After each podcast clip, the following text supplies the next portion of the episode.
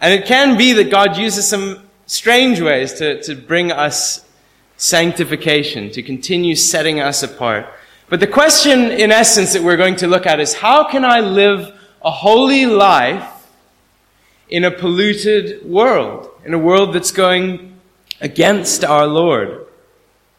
Because I think sometimes we may come as the old Scottish couple, some, I think some of you have heard of the, the Scottish couple that's described as the wife was not able to make it to church one time, so she sends her husband and says, You must go and listen to the minister for me.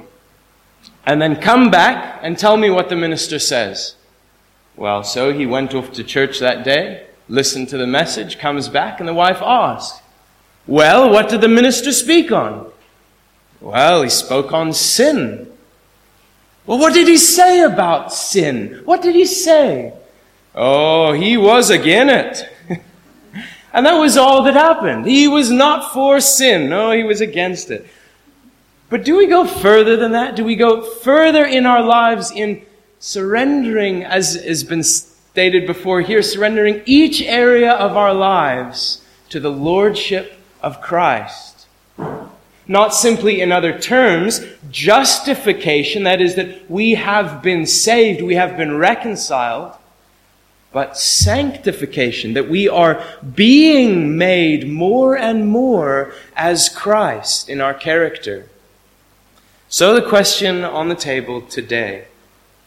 But let's, let's back up just briefly to consider. I, I know oftentimes when I want to avoid or not even knowingly, when I, when I avoid different topics or studying into something, I can simply put a big term up there like justification, sanctification, and I really don't know in depth what it means, what it's talking about, but it's a great term to sort of illustrate a continuing on. I think a, a being made more Christ-like.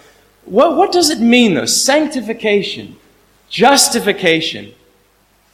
Let's go back several hundred years ago to the answer that an old monk gave in Germany to that very same question. You may have heard of him. His name's Martin Luther.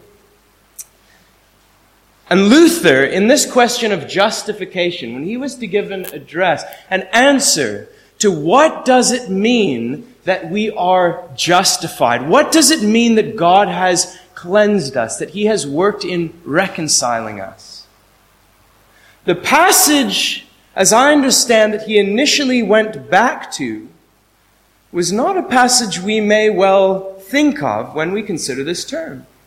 We might go somewhere in Romans, and certainly Luther did as well, to clarify the justification and the just in their living by faith.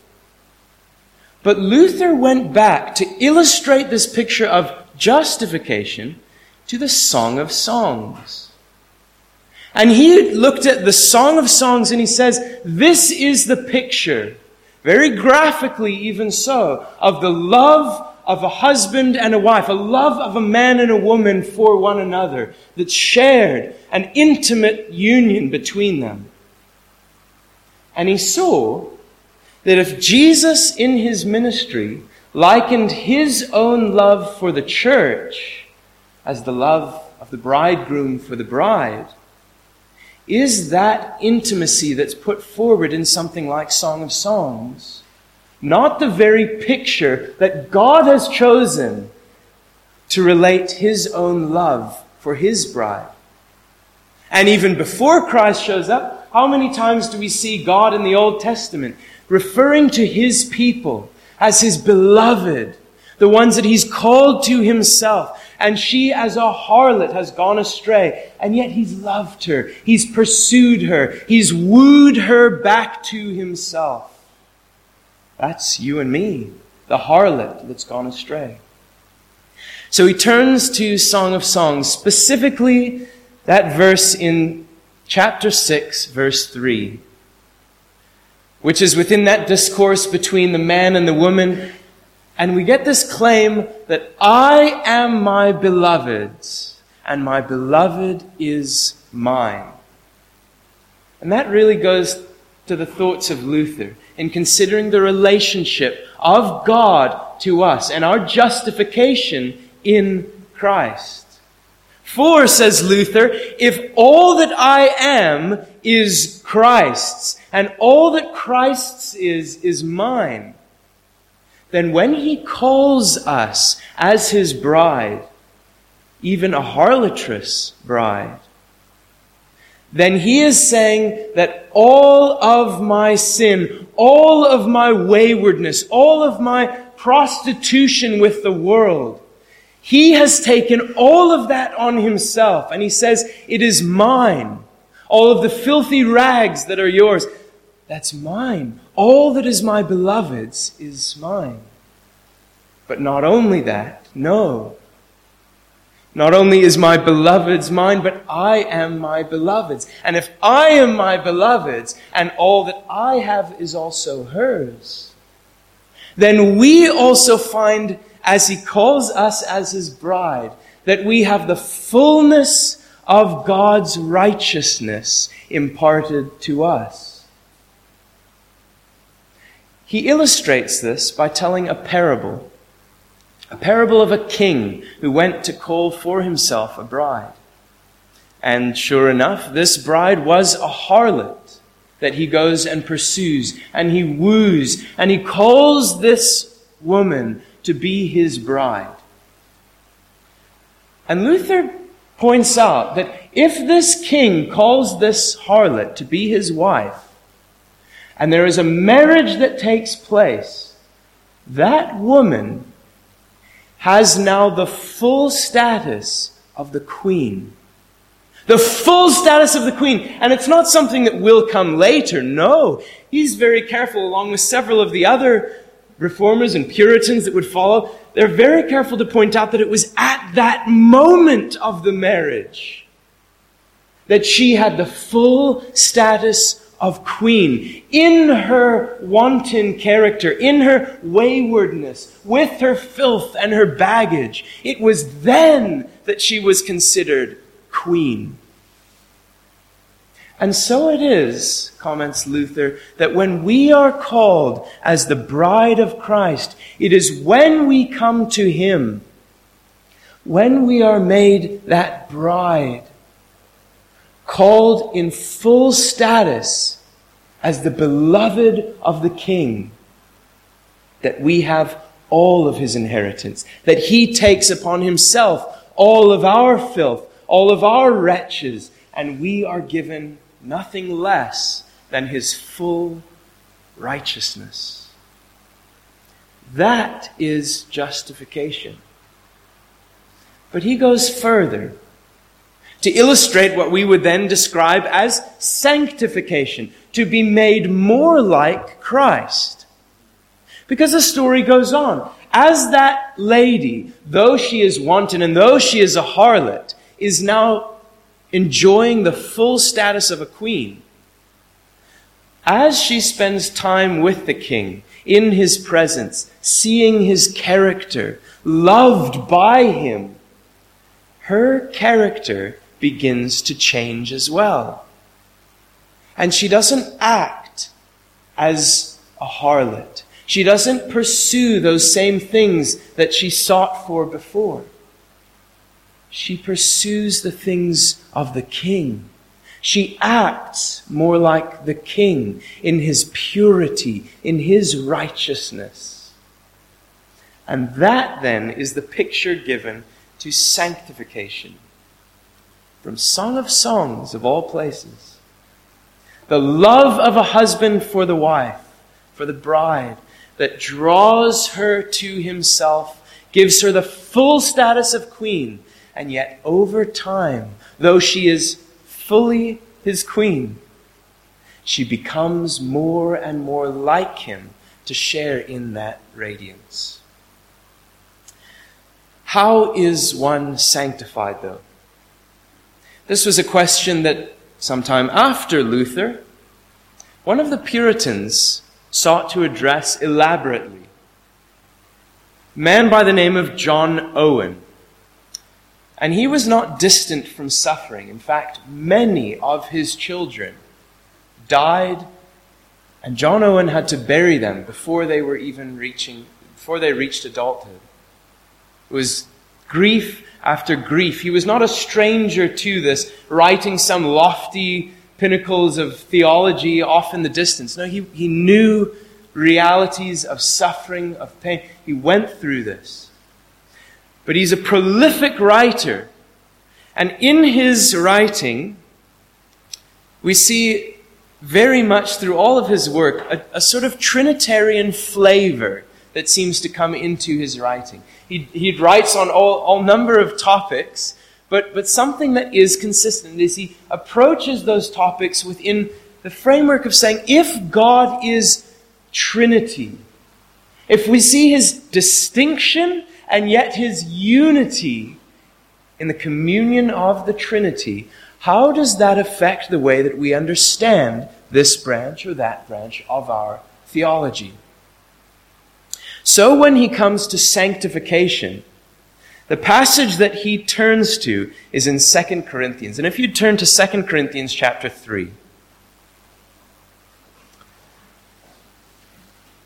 to paint briefly the context of what Paul has been writing here in this letter, after laying out multiple troubles, or at least changes of plans within his travels, being troubled by where he had been led, seeing that the Spirit was leading him elsewhere to go as God was directing.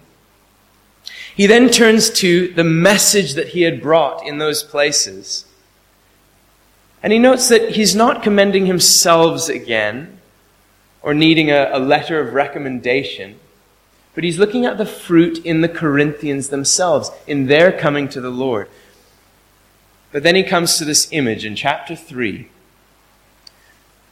where he points back to Moses and he says, Do you remember how Moses, when he received the law, he went up on the mountain, he received the law, and his face, when he came down, it shone. Moses radiated. Physically, there was light that was seen, and the Israelites saw it. He has been in the presence of God, and he shines.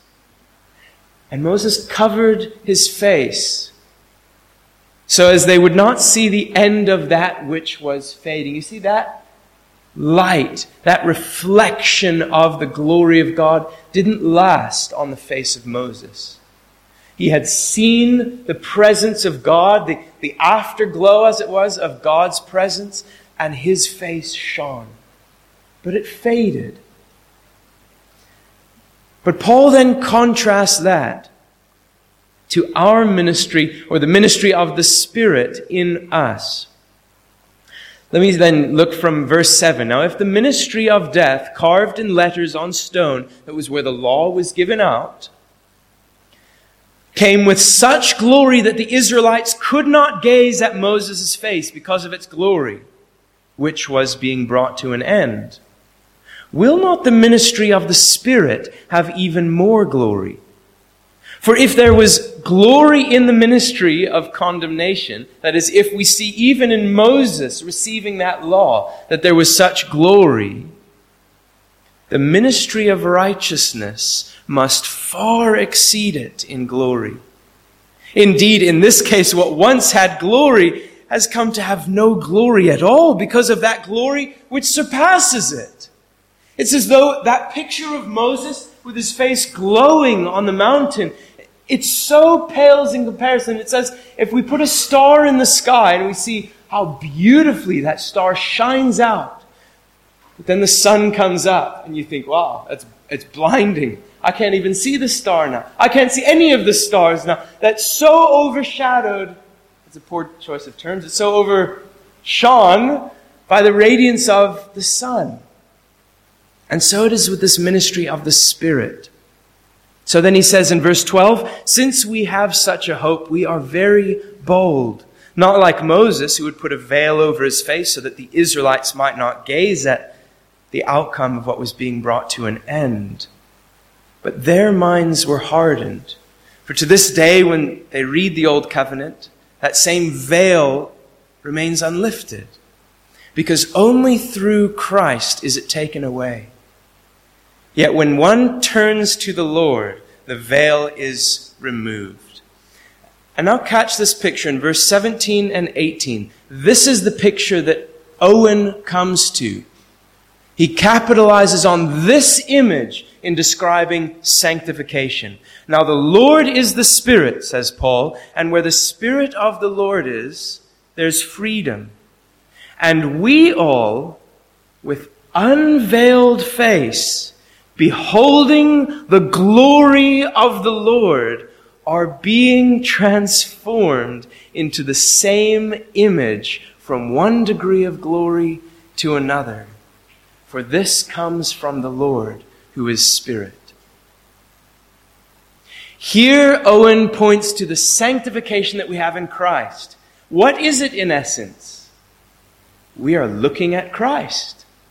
We are looking at who Christ is under the Spirit of Christ, wherein he went out into his ministry. The Spirit came upon him in the waters of the Jordan. He went out to his ministry. We see the Spirit even working through Christ. And the Spirit's work in Christ is that same Spirit who is at work in us. So, how do we see an example of what it is that we must walk in purity, that we must, we must walk in godliness? We look to the picture of Christ, who was the perfect picture of one who was sanctified, the perfect picture of one who had been set apart from the world, even from the womb, set apart for the Lord's work, and kept apart from the world for God's ministry. When we reflect on God's holiness, we see our sanctification, our being set apart, as a mirror, a reflection of what God, God reveals of his own character.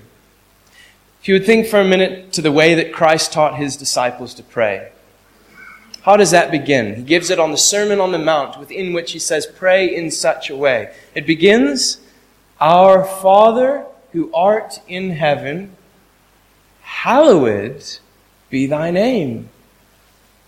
What is that word hallowed? It's a strange term. We don't use it in our day to day language. But hallowed be your name. Hallowed be your name.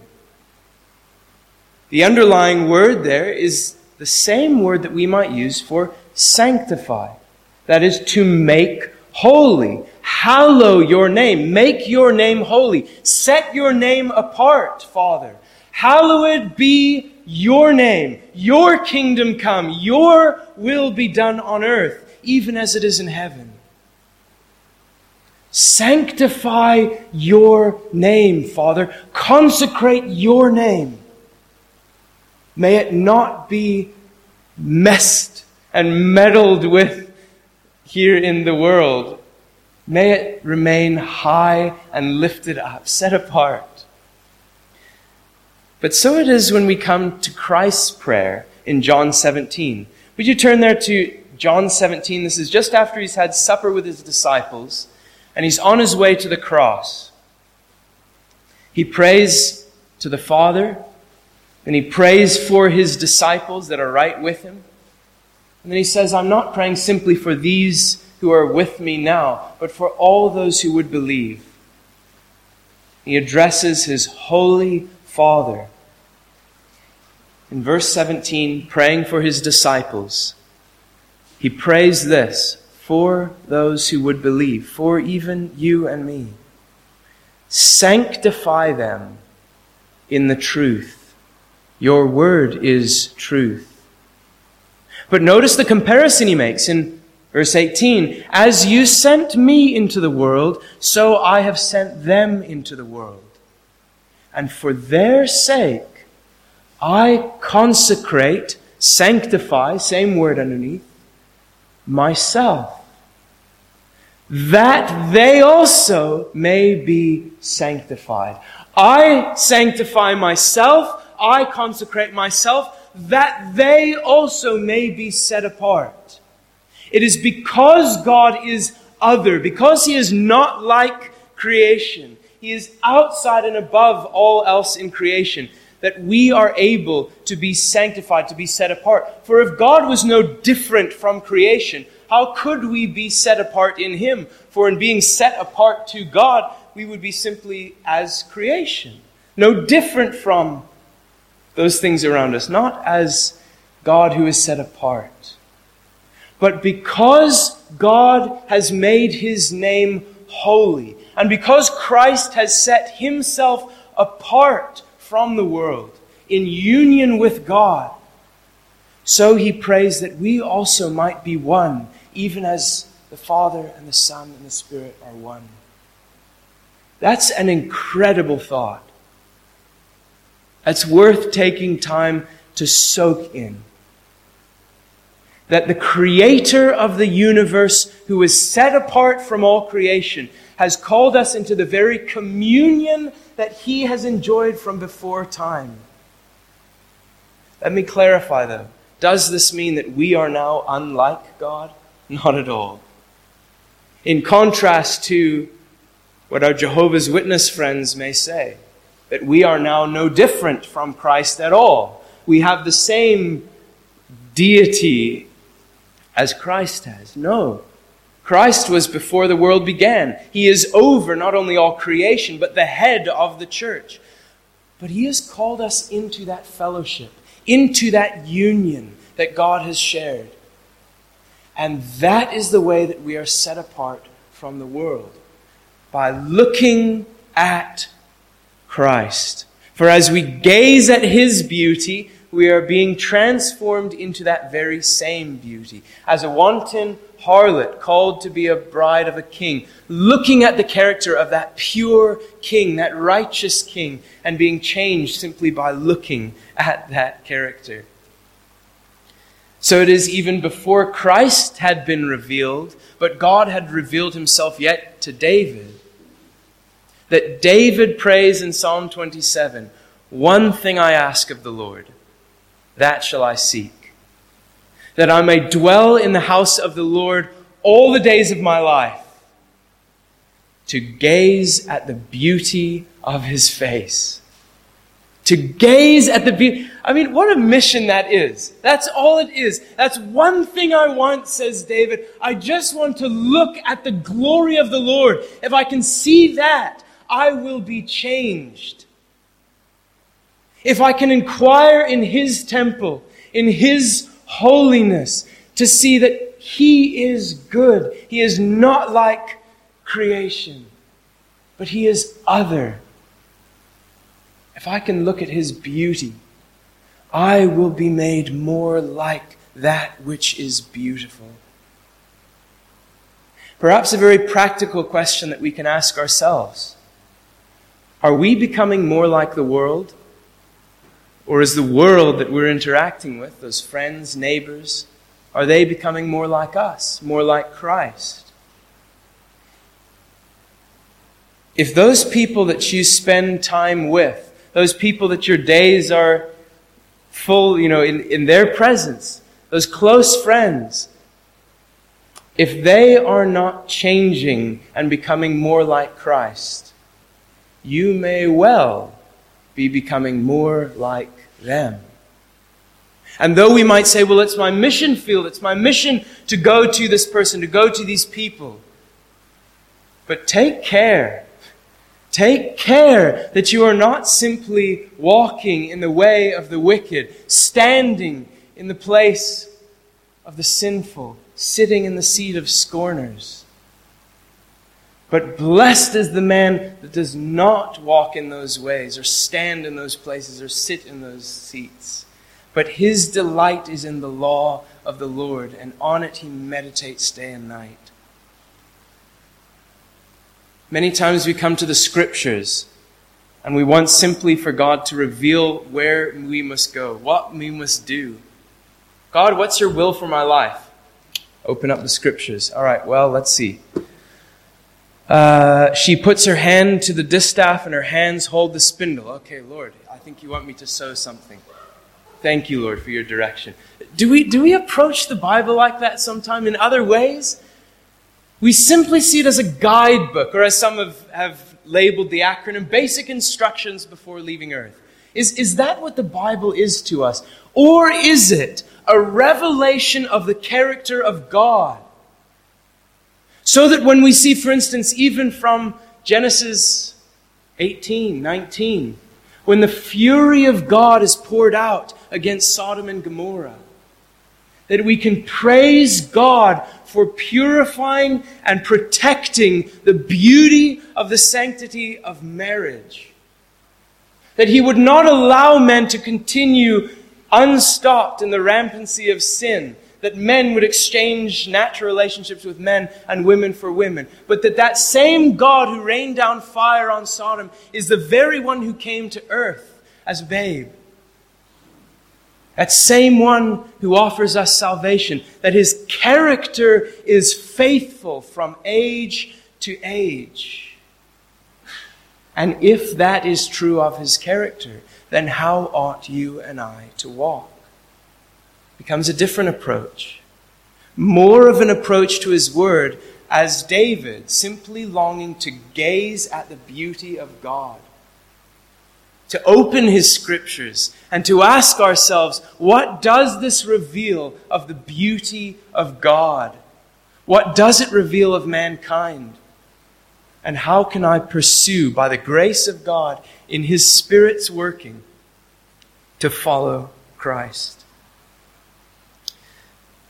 Without having the time together to go into the details of um, Jonathan Edwards' work, I would commend you to a work that he writes on religious affections. It's divided into three parts. First, the needfulness of our affections for the Lord.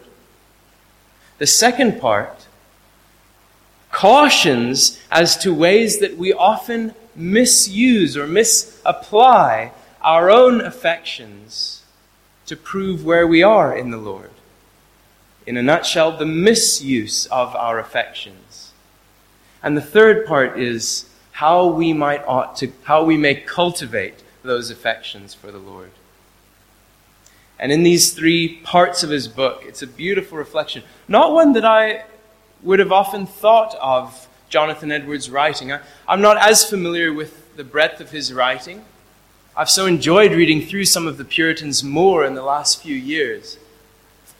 But I think, as someone else once put it, so often we approach even the Puritans as sort of these very stodgy folk. They only wore black and ruffles and they walked around the, the towns with nothing but a scour on their face. They enjoyed sucking on lemons. But there's a real tenderness in many of these Puritans and a, a great diversity even in their own theology but in Jonathan Edwards' reflection on religious affections, he really tackles that question Are our affections growing for the Lord or not? Do we see the fruit of Christ in our lives or not? Let me close with this passage in Galatians, where that fruit of the Spirit is laid out. If you turn toward the latter part of Galatians,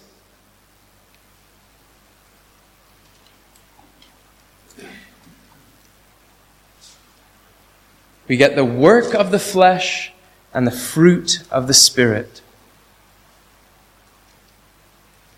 I'm Sorry.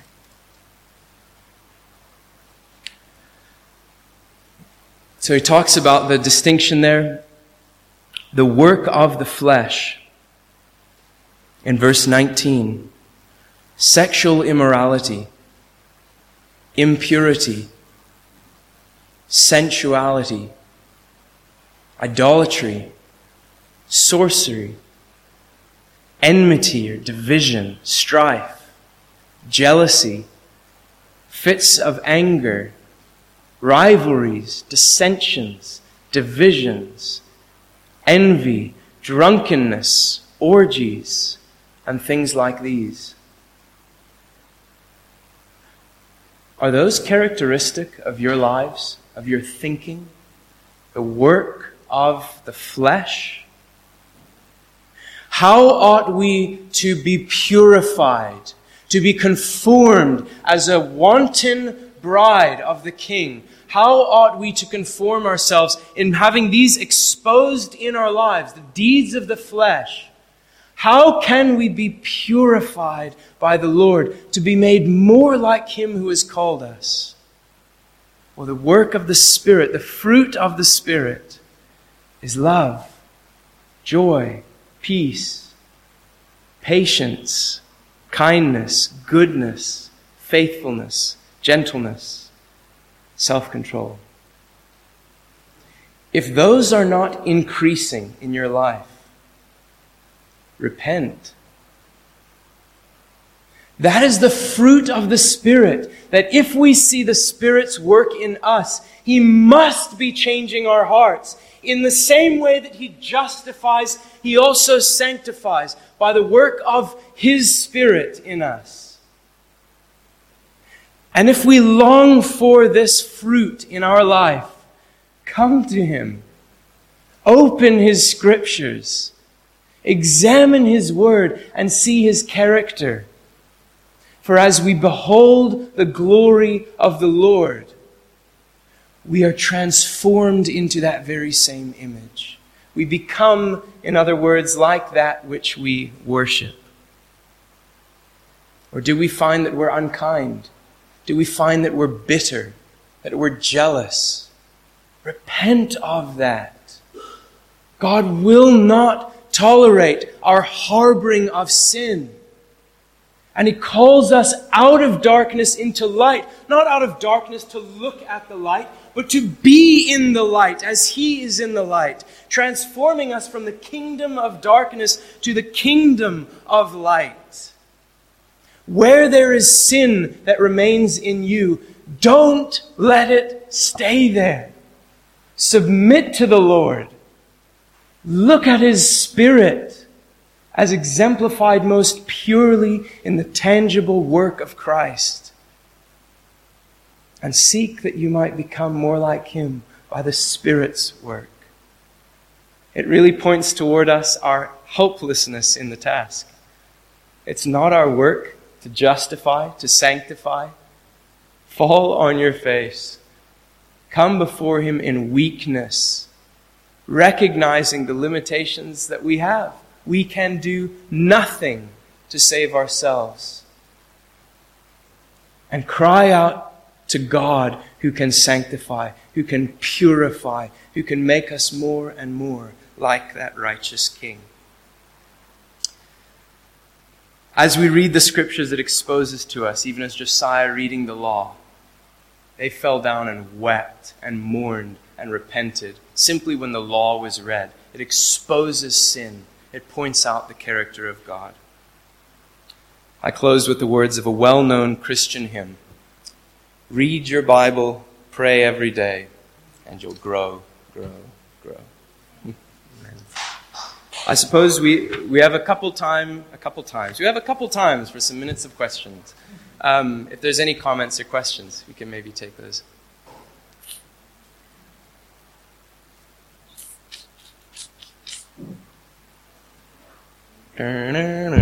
Yeah.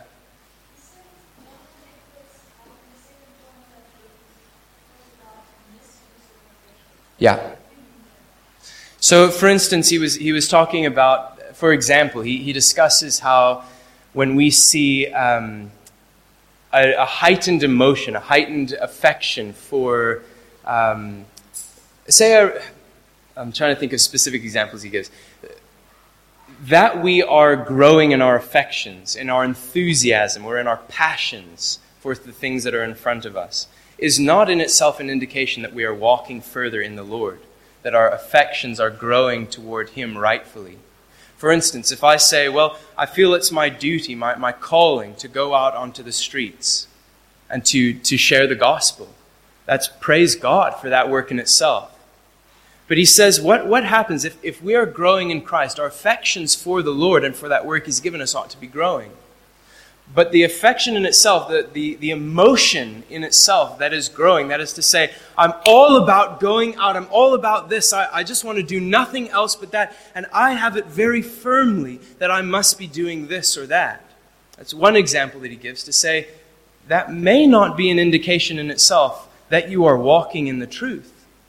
Because I might be very eager to do something that's not actually according to Scripture, not actually in line with the Lord. And even in that heightened emotions, I may well be hiding sin in my own life that I'm not addressing simply because, well, I've been able to do this, I've been able to go that. Um, a variety of those, those um, yeah, there's, there's a number of things that he brings up within that section. Um, yeah, basically looking at to the warning or the limitation of those affections in themselves, the ways that they can be misleading in it. Um, but then followed in the last section by how ought we to be cultivating that, um, ultimately by turning to the character of the Lord, by which we can then assess what is the way that we ought to be walking in the truth. Who is it that has called us to love him because of the way that he's loved us? Yeah, great question. So. It's, it's not a long book. Um, they even have audio versions available to listen to, but it's, it's well, well worthwhile read. Yeah. Any last questions or thoughts? Yeah, Uncle Philip.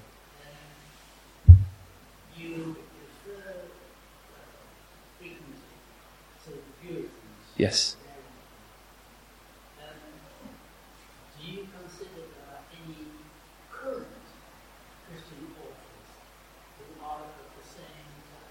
Hmm, good question.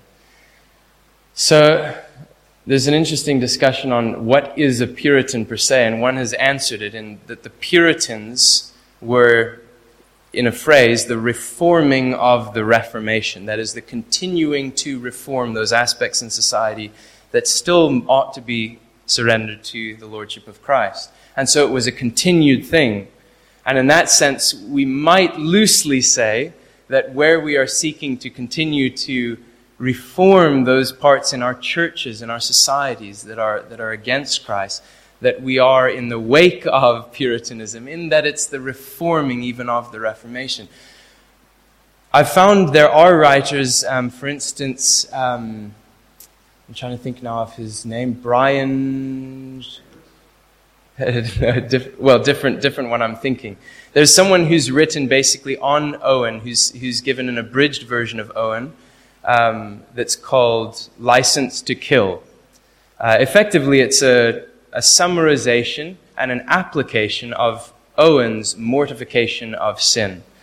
Um, and there's other writers, for instance, um,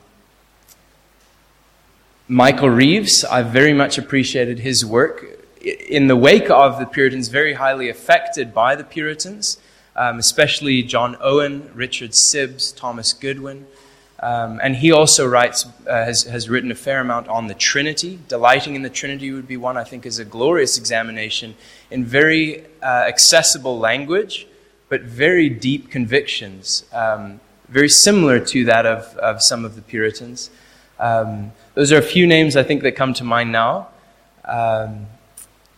Yeah, uh, I'm sure, yeah, where, where we look at the faithfulness to the scriptures, I think, in itself, uh, though there may not be a, a person here or there that reflects the, the wake of Puritanism, we do see, I think, beautiful truths espoused even by people in our day um, right now that have a similar reverence and love for the Lord to communicate the holiness of God and His goodness. Um, the place of man in that and the work of the Spirit in transforming us.